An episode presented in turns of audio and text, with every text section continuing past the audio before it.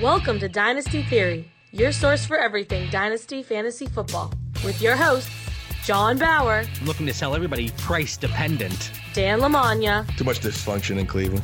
and Mitch Sorensen. Well, it's hard to compete with excellence. Welcome back to another episode of Dynasty Theory, a proud member of the Ross Tucker Football Podcast Network. I'm your host, John Bauer. You can find me on Twitter at the Bauer Club.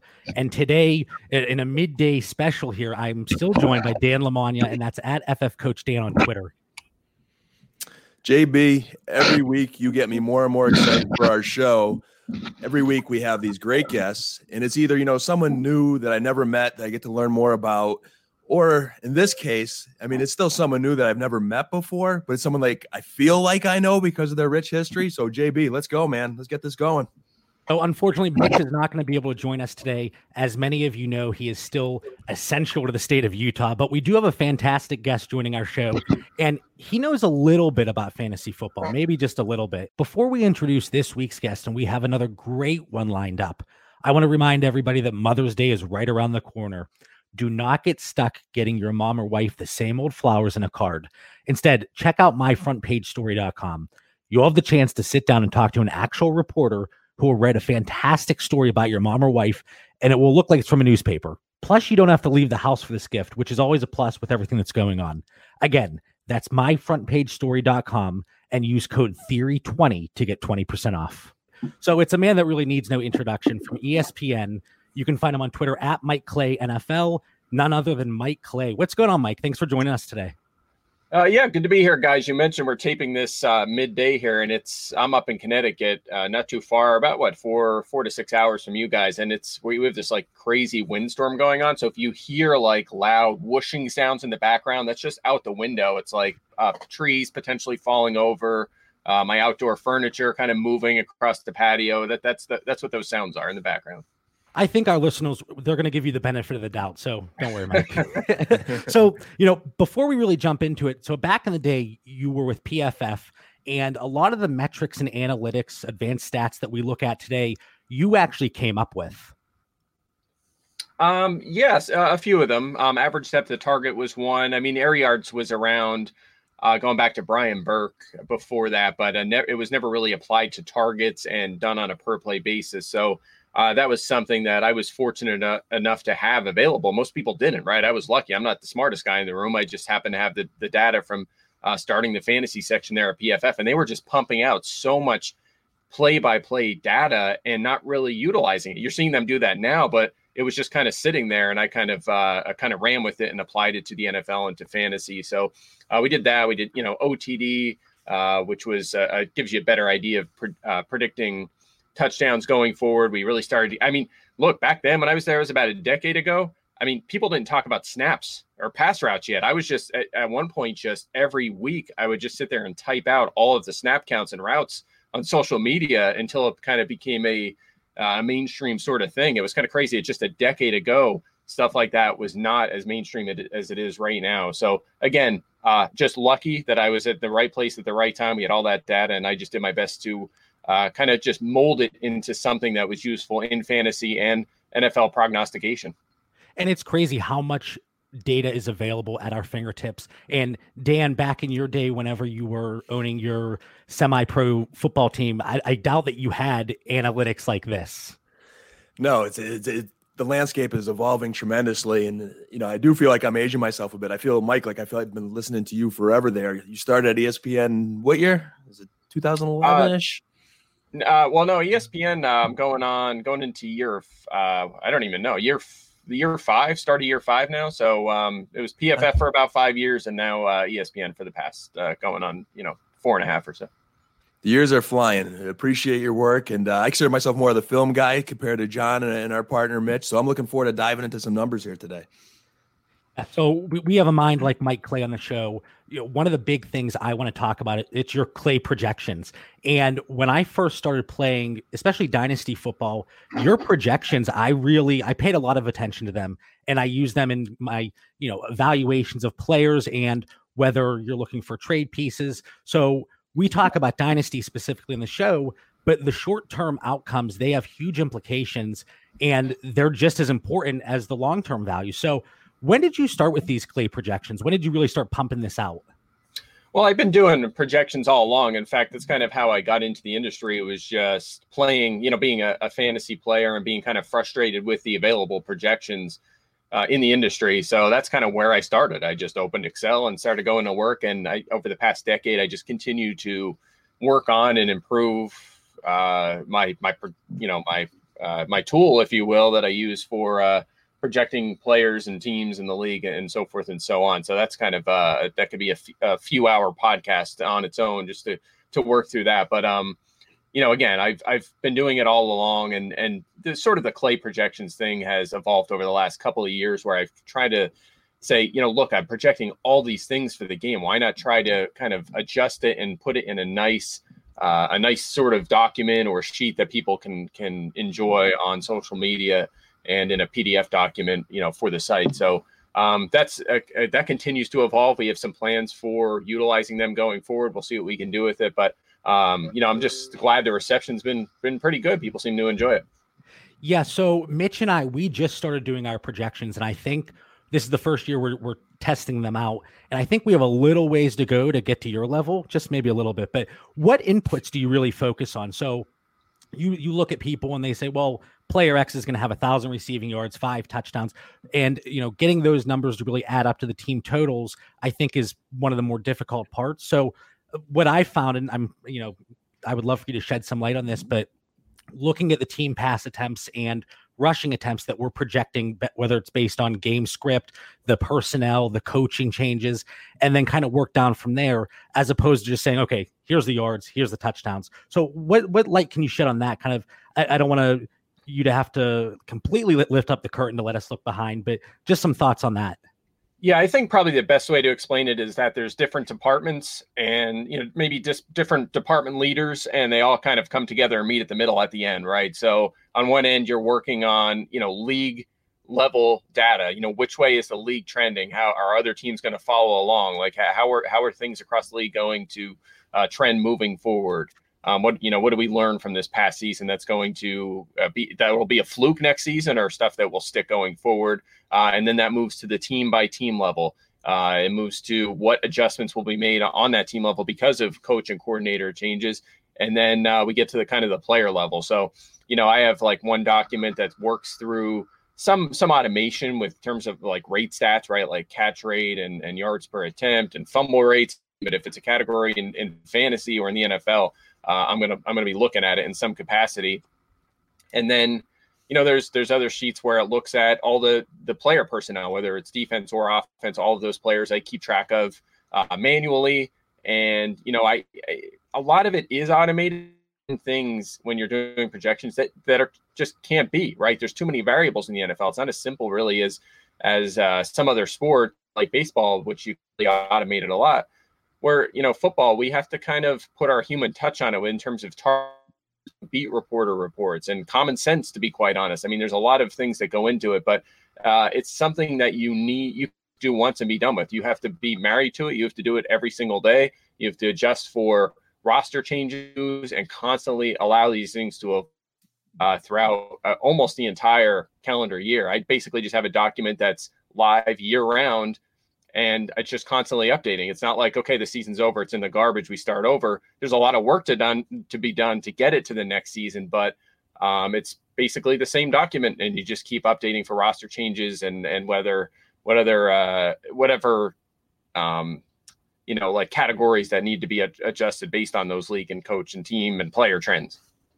how much of it is based on historical data versus future expectations whether it's based on the coach um, you know a player changing teams? You look at a certain player and let's say their historical um, touchdown percentage for quarterbacks 4% what you know what factors are you really looking at to say okay upcoming year this could be an outlier year or yeah they're pretty much going to stay on trend well, I think you you use league history to uh, you know determine the answer to that question, right? So if a guy is uh, has a four percent touchdown rate as a rookie, well, what have past rookies what a a four percent touchdown rate done, or you know, or in general, do rookies advance by twenty percent the next season? You know, you have to kind of study that sort of stuff to see uh, what what the trends say, right? So um, you know, I often get a lot of feedback on well you know, uh, in in player X's first season, they this team scored 30 touchdowns. So how can you have them at 28 the next season? Well, it's not that simple, right? It, a person can have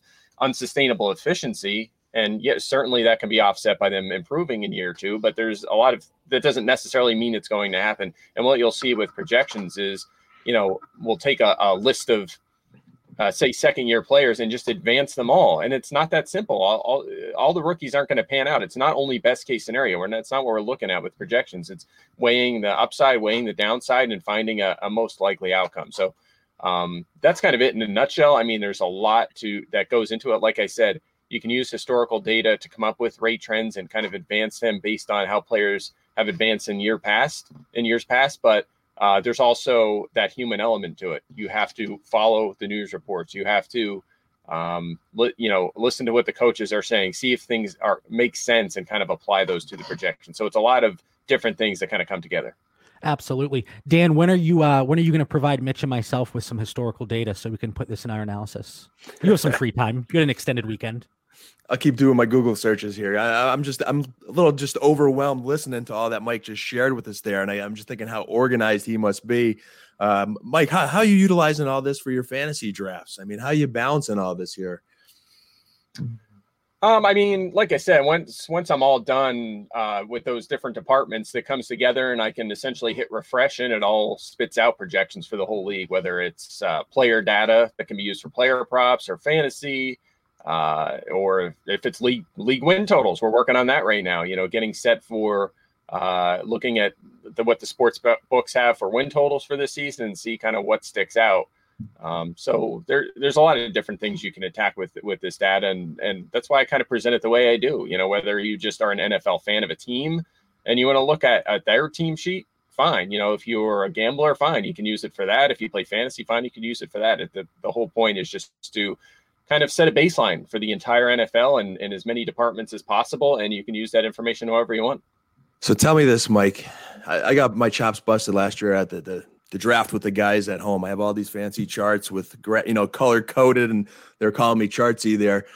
When Mike Clay's at his home draft, what do you have in front of you, Mike? Is it a laptop, the phone? Is it your your charts? How do you how do you bring that organization into draft day? Yeah, so so what I do is I have uh, one sheet, and again I have uh, hundreds of tabs that I'm utilizing across multiple Excel documents, obviously, that I need to be able to process all of this. But I have one that's just for rankings, right? So I'll just have my positional rankings, one column for quarterback, running back, receiver, tight end, and then you have the kicker and defense kind of off the screen because who cares about those? We'll worry about those in the last few rounds. Uh, and then I just kind of I, I use the the lovely font tools in Excel, and just if a player gets picked, he turns red and I just work my way through and I just keep uh, you know keep following along with the draft and pick the best value on the board. Uh, you know, some people like to use overall rankings. I'm not a fan of that because every time a player's picked, that changes. So for me, it's just you know those four columns with the four uh, positions is really what I'm focused on, and, and that's how I attack every single draft. Mike, your friends and family, if they have a fantasy league, have they kicked you out by now? They say we can't have this ringer in our league anymore. No, no. Um, you know, I've been running leagues for, you know, over a decade with family and friends and some deep dynasty leagues. They're a lot of fun. And, and I, you know, as you can imagine, it's a little unfair. I do have an edge. I do uh, tend to have a lot of success, but, you know, fantasy football also has a lot of variance. So, you know, if you have playoffs in your league and it's not just rotisserie, you're going to have some randomization in there and, and certainly some, uh, some variance. So it's not like I'm just winning every, every year. In fact, two years ago, I started one in my neighborhood uh, with some of the dads because a lot of young families are moving in here. Uh, and some of the people had never played before. I had no idea even like who Le'Veon Bell was to make the first overall pick a couple years ago. Um, and I haven't won that uh, league either year. I've just been, you know, had some terrible picks early on. I haven't even won it yet. Just some, uh, again, it's just, it's, it's the fun. It's why people really love fantasy football is because once you get to the playoffs, anybody can have a huge week and, and win it for you. Do you have anybody in your home leagues that if they beat you, they let you know they beat you? They really rub it in? Oh yeah. I, well, look, my my wife plays, and she has won our family league that's been going on for a decade plus. So uh, yeah, she she has uh, been able to hang on to that trophy uh, once in a while. So I just have to remind them that I've won it the most. So you know, it's still mine at the end of the day. But yeah, yeah, definitely. That we have some smack talk. My dad loves to talk smack and he's awful. Like he's, I think, made the playoffs one time in, in a decade, maybe twice, and he's the biggest smack talker ever. But you know, whatever, it's fun. It's part of it, right? It's a, a huge part of fantasy football, so we love it. You talk about the variance in the home leagues. My one friend, his dad is in our league, and it's just a 12 team, uh, you know, standard read. Well, PPR redraft league. And the first year he did it, it was like a day before the draft. And he goes, okay, I got to start looking up some of these players. And it's a short bench, maybe, you know, 15, 18 players. And he drafted four tight ends. Well, he went on to make the championship game that year. So just the, the level of variance that you talk about. And that's exactly why people love fantasy football because you really don't need to know, you don't have to be an expert like yourself. Yeah, no doubt. I mean, you can definitely get away with. I remember uh, again, it was the, it was 07, right? The year the Patriots went off, and and uh, my brother, who was very young at the time, just picked all. He liked the Patriots. He just picked all the Patriots, right? He had like Moss and um, yeah, Moss and Brady and uh, Welker, and I think he had Kellen Winslow at tight end. He had like I can't remember the running back was at the time, and he just would dominate every single week. And uh, like I specifically remember the week they had a bye, he never he never touched his lineup all season. Like he, but he was all Patriots. So only the week that uh they were off, he got like seven points that week and lost, and that was the only loss. He ended up losing in the playoffs, of course. But um, it's just funny that something like that can can happen. Now, you might some people are probably thinking, well, then why even bother trying? I'll just pick whoever. It's all random, and and that's all. We also know that's not true, right? There's a pretty significant amount of uh, you know smart decision making that can help give you an edge you get can you still get beat by variance or or bad luck? Absolutely that's part of it but you can still help your cause and that's why you see high stakes fantasy leagues out there and people consistently are able to win a lot of money because there's there are ways to get edges. You can overcome biases and you can uh, over time you know over over a long span of time you're going to win often if you play the game the right way. Absolutely and you talk about you know we've said variance several times but whenever dan loses a matchup he always says oh it's just bad luck he never wants to own up to it over there. Or it's those cowboy stacks similar to the Patriot stacks that Mike Clay talked about. So I understand. Yeah. Um, so one question. So uh, Mitch, our co-host, again, he he was very upset that he had to miss this episode, but he had one question that he wanted me to throw at you, and it wasn't on the show notes. So I, I think you can still throw a good answer here. Uh, Dan over there, he's really big with dysfunction. So if you're a dysfunctional organization, he knocks you down, whether it's for his personal projections or long term value. How much do you weigh in on your projections when it comes to dysfunction? So let's just say the Jets, for example. Do you kind of take that into account and say, well, for one reason or another, I'm going to lower them here um, because of that level of dysfunction?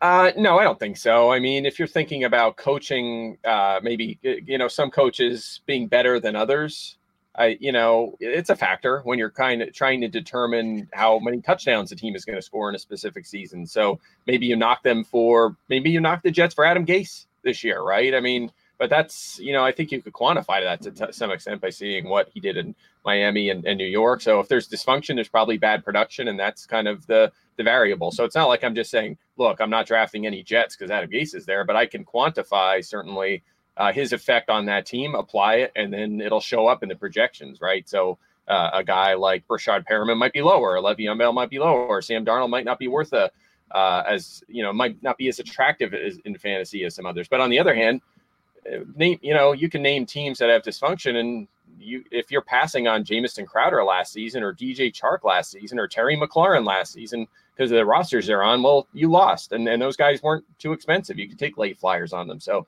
um, I think you know everything's a variable, and that can be one certainly, but I wouldn't just specifically cross off all the players on a roster uh, because of you know dysfunction. I guess however you would define that.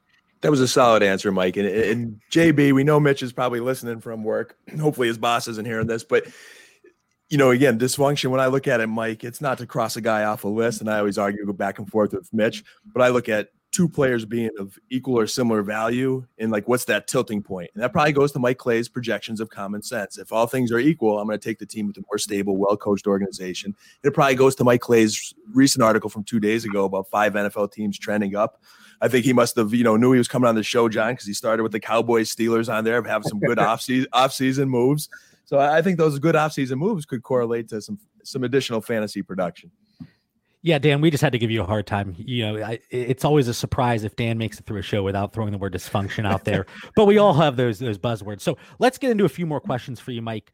I'm going to put you on the spot. So last year, who was your biggest miss? So like a a high value uh, bust that would have been taken in the first or second round. When you look at your projections, you had them, you know, at a certain level, and they just really didn't pan out. Well, I'll tell you what, I, uh, I I kind of attacked this the opposite way. I think I think my biggest miss in general was a guy who we should have seen coming, a guy that had top twenty, top ten value, and we didn't pick him early enough. And you could have got him cheap, and that was Lamar Jackson, right? I mean, that one is the biggest, the largest frustration for me because you, you're sitting there late in drafts and you're picking up quarterbacks why did we not go harder after this guy knowing what he can do with his legs? I mean, he broke the carry record in a half a season with Baltimore the year before, even if he was a bad passer. And look, his efficiency as a passer, what I mean, let's be honest, it was not good. He didn't throw the ball very well as a rookie. He did make a major leap. He had an un- unsustainable touchdown rate last season. That's going to come down. But still, I mean, it, a top 10 or top five fantasy season was very much on the table, a very strong possibility and I am still kicking myself for that one. I that was the one that that really bothers me last season. And the unfortunate thing is you want to you want to learn from that and then apply it to the next season. And and you sort of can, right? It's probably Kyler Murray, but the problem is everyone is on Kyler Murray, right? It's going to be really hard to get a discount. You're not going to get that incredible discount you got on Jackson when he was going in the double digit rounds. I mean, that one for me, you know, sometimes you're like, okay, the process was right, we got it wrong guy got hurt or bad situation, something something went wrong, fine. But with Lamar, it's inexcusable. Like I, I, I really am unhappy with myself for missing on that one. Now, on the other hand, let's let's make yourself feel a little bit better about 2019. Your biggest hit last year. So whether it's you avoided a high profile player or you really hit on a sleeper. Yeah, I'll tell you what. Uh, this one was actually easy. I, I, know exactly where to go here. Uh, so I, I, of course I do uh, fantasy football now um, on ESPN two Sunday mornings in season. So we're going into week one, and the producer wanted me to answer a question. He said, "Okay, so everyone's sitting there setting their lineups, getting their rosters ready uh, for the opener here. Who is a player on waivers right now, probably on, on their free agent list, they can pick up and throw on their bench that's going to pay off this season? Who is that guy?"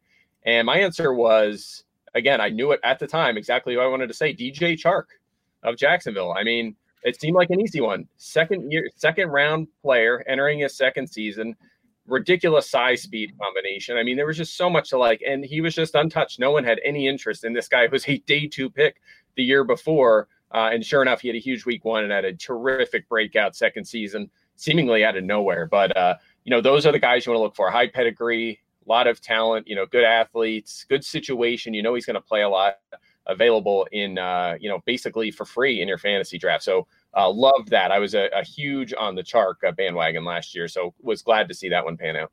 As much as I give Dan a hard time, I will say he was also high on DJ Chark, and in a lot of our dynasty leagues, he scooped him for essentially nothing, whether it was a startup draft or off-season acquisition. So, Dan, I give you a little round of applause here. Love it. See, see, see, JB, maybe you should be reading more of Mike Clay's articles. That's probably where I got it from last year, for all we know. But we're, we're on the same page there. Thank you.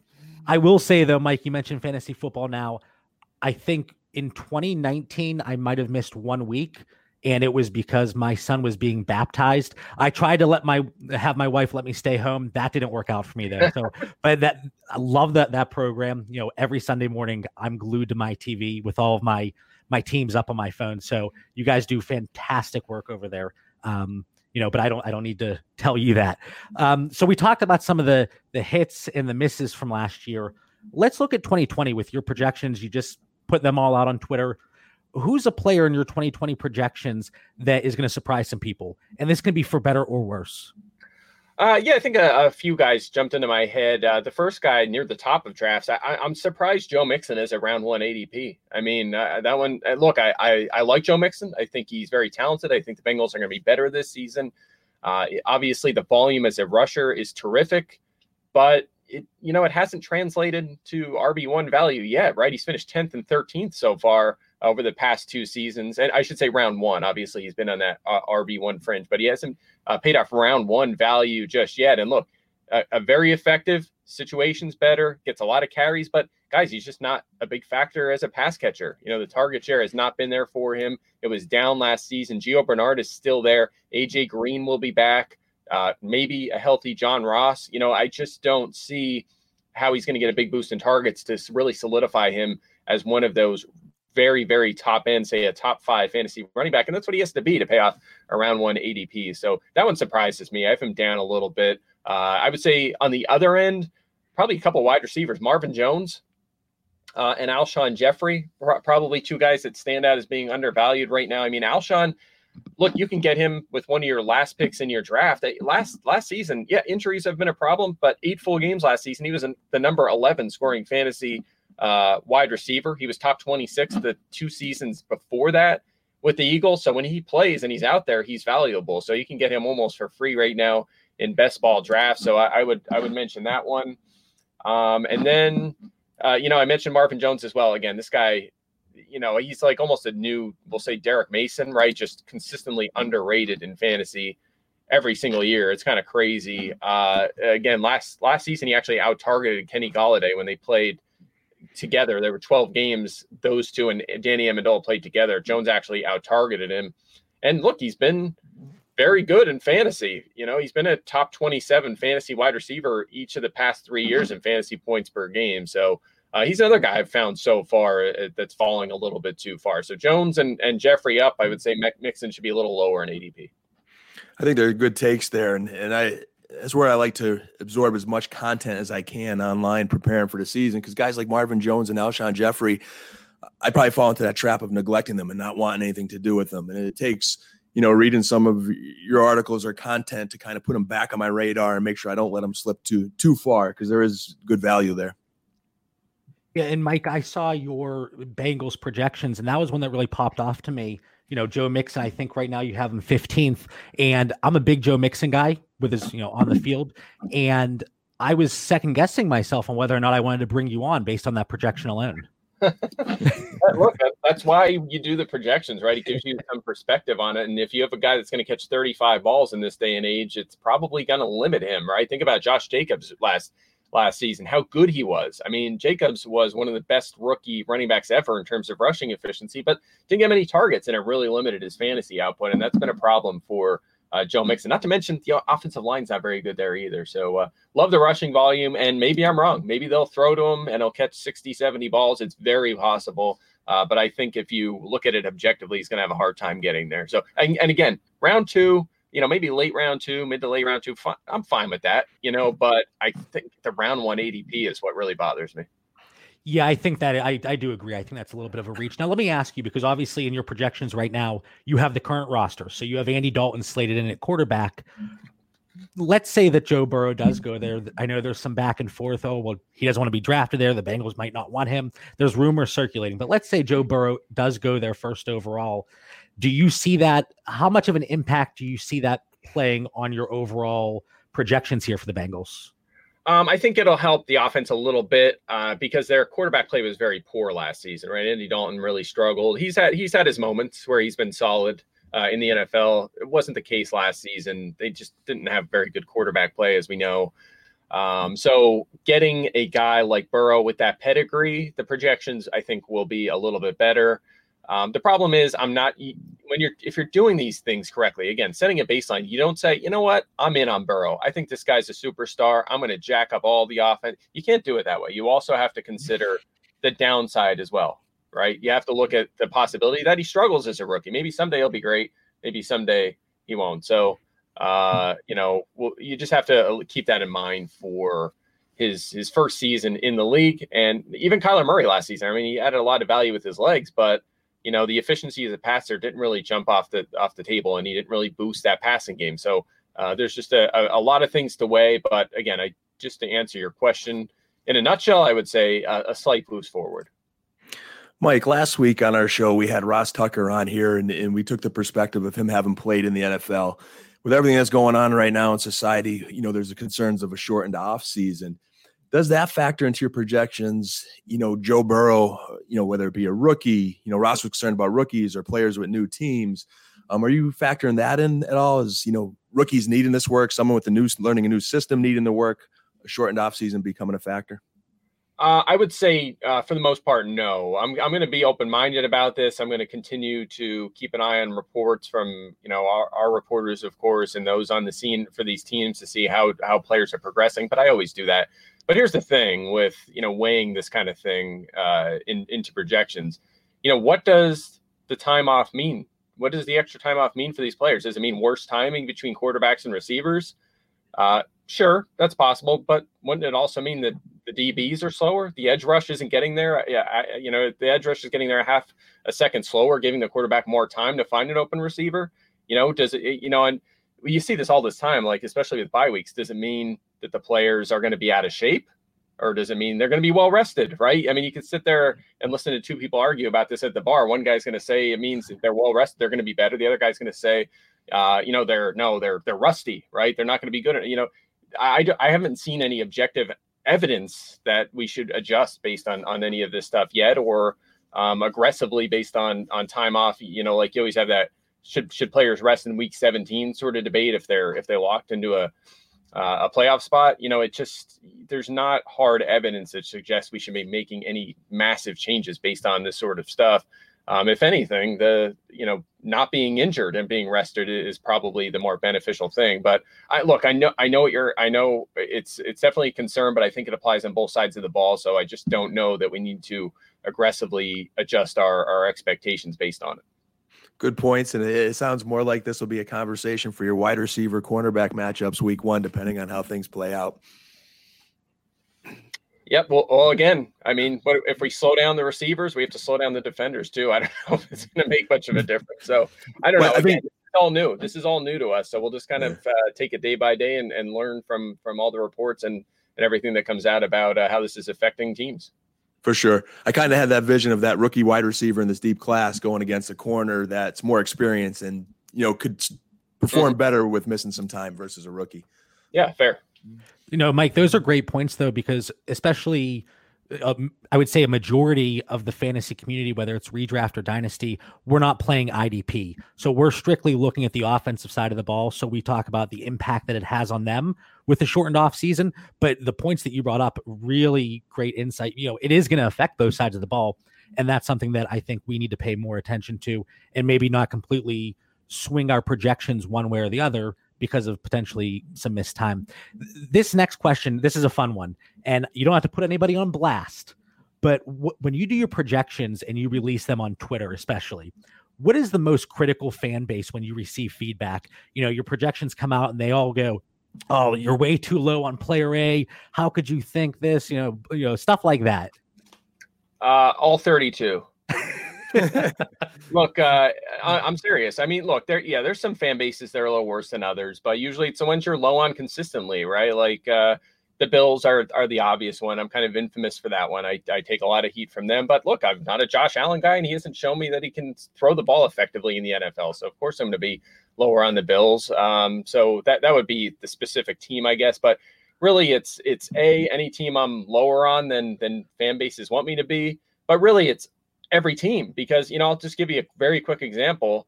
Um, I'm very high, as Dan mentioned earlier, on the Cowboys next season. I'm an Eagles fan actually, and I have the Cowboys winning that division. I'm not biased. I'm being objective. The Cowboys are have a very good roster. They lost some players. They also added some key players at positions where they've been weak the past few seasons. So that team is very good, and yet there was a blog site which I won't mention that did a kind of an article on that, and you would think it would be very positive, right? Like, whoa, look at this guy is on, and and usually that's how they are. They're very fan centric, right? So if it's like if it's I'm low on the team, it's very you know it'll attack me. If I'm high on them, it's very you know a lot of praise toward toward me for having that opinion. But this one was it was like all of the comments were uh, were negative on this one. It was about the Cowboys. Like I could how more far positive could I possibly be on that team? I'm probably the highest in the country on the Cowboys for this season, and it was all negativity in the comments. It's like over something specific, like Dak's yardage is down or something from like a career best year. It's like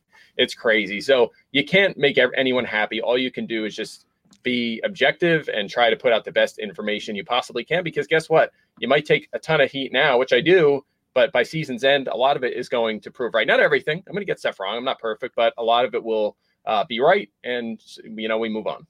Mike, you made me happy today. I'm going to ask JB to cut that clip of you know you agree with me on the Cowboys. That, that's a pinned Twitter uh, post there.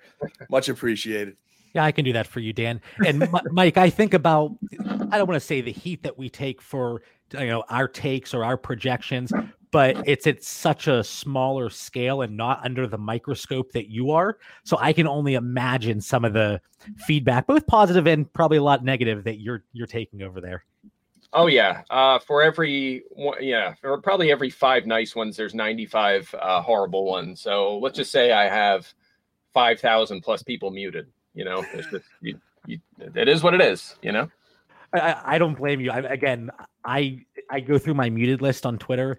I have quite a list, not that many, but I still have quite a list because let's be honest, a lot of people they're you know not exactly positive on there. Um, you know, Dan talked about some of your work, some of your recent articles, and you had one that came out somewhat recently, and it was the 50 things you learned while doing your 2020 projections article. So, what are three things, or maybe even just one thing, that really surprised you the most when doing your research? Uh, yeah, I mean, uh, certainly could pick out a few. I, I always like doing this article because it's very kind of in-depth look as I work player by player, team by team throughout through the league. But um, you know, I'd say, uh, how about the the Browns backfield? You know, I was surprised by the fact that you look at Nick Chubb without Kareem Hunt versus with Kareem Hunt. I mean, he was the number six scoring running back without Kareem Hunt during weeks one through eight, but then Hunt comes back and he falls all the way to 15th, and his target share fell down, his carries fell down and I think the number that really surprised me the most was during those final eight games, Nick Chubb only outscored Hunt by three fantasy points, right? It's, I don't think people realize that. And that's something you have to keep in mind when uh, drafting, especially Chubb early on, is that, uh, you know, you can't just look at the season totals. He was, you're going to have Kareem Hunt there for 16 games, most likely this season, or, or as long as he holds up. And that's going to be a factor for Nick Chubb. So I would say that's the, the first one that popped out. Okay, fair. Um, you know, and one last question for you here. Uh, Dan, Mitch, and myself, we kicked off the show almost a year ago today. So, very new, obviously, in the fantasy football space as a content creator. You can give one piece of advice to folks just starting out. What is it?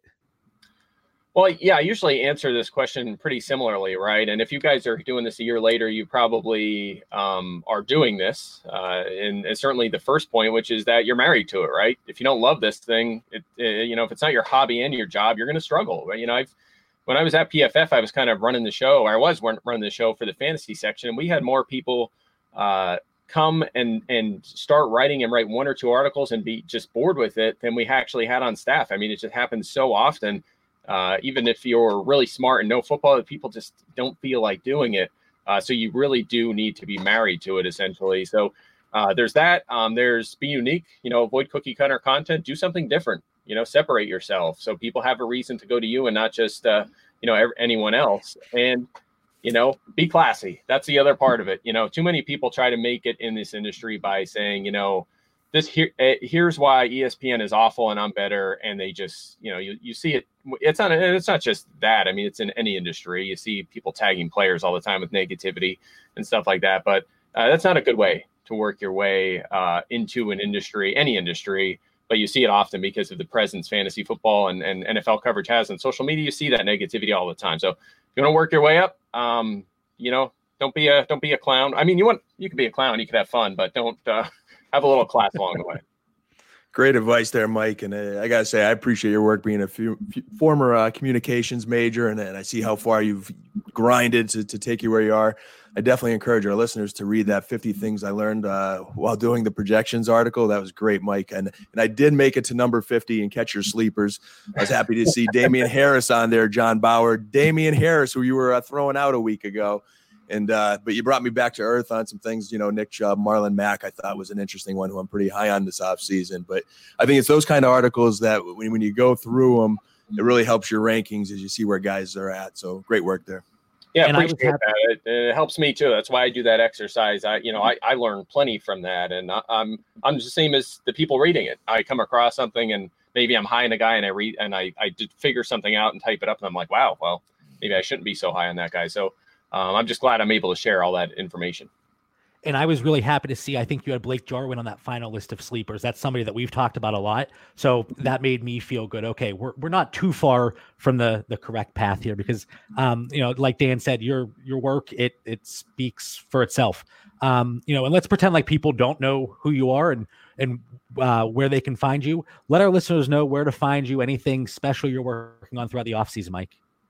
Uh, yeah, Matt Mike Clay NFL on Twitter and uh, all my work's over at ESPN.com. So uh, right now I'm actually writing all the capsules, so they'll be up soon on the site with all the player projections, which we already have up. Um, we'll put the capsules there so you have a little information. If you're like, if you're mad that Joe Mixon is too low, for example, the projection, there'll be some words there to explain why uh, I have him where I do. So working on that now, and then when I'm done, uh, guys, it it'll be draft time. You know, we're what a week and a half away from the draft, and and a lot will change once we get those uh, hundreds of players into the NFL, and then it'll be a grind for a few weeks as we really get uh, prepping for the 2020 season. So uh, appreciate you guys having me on. That was a lot of fun. Yeah, absolutely. Uh, thank you for your joining us today. Um, I was happy to see that your internet connection made it through the entire yeah. show. Yeah, I was a little nervous there at times because I can it, outside the window, man. There's a lot of trees, and you can you can hear it. So I uh, hope everybody out there in the, especially the the east here where it's super windy, stay safe today.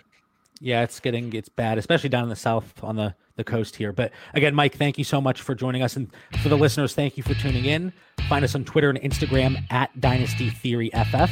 Have a great night and stay safe.